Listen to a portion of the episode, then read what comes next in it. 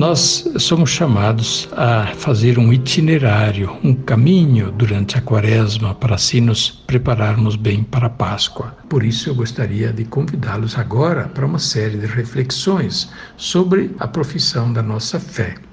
Nós professamos a nossa fé, a fé da Igreja, dizendo: Creio em Deus Pai Todo-Poderoso. Este primeiro artigo da nossa fé refere-se Primeiramente, a unicidade de Deus. Crer em Deus não é crer em muitos deuses.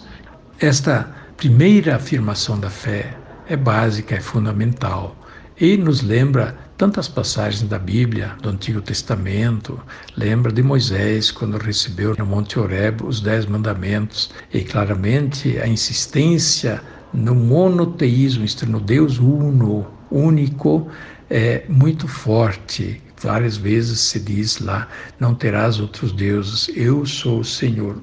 E este Deus é Pai, fonte da vida, origem de todo ser, de toda a criação, de toda criatura. É todo poderoso, mas é um poder de misericórdia, é um poder de benevolência, é um poder de criação, é um poder de sabedoria, é um poder de providência, um poder que faz bem, um poder que distribui o bem.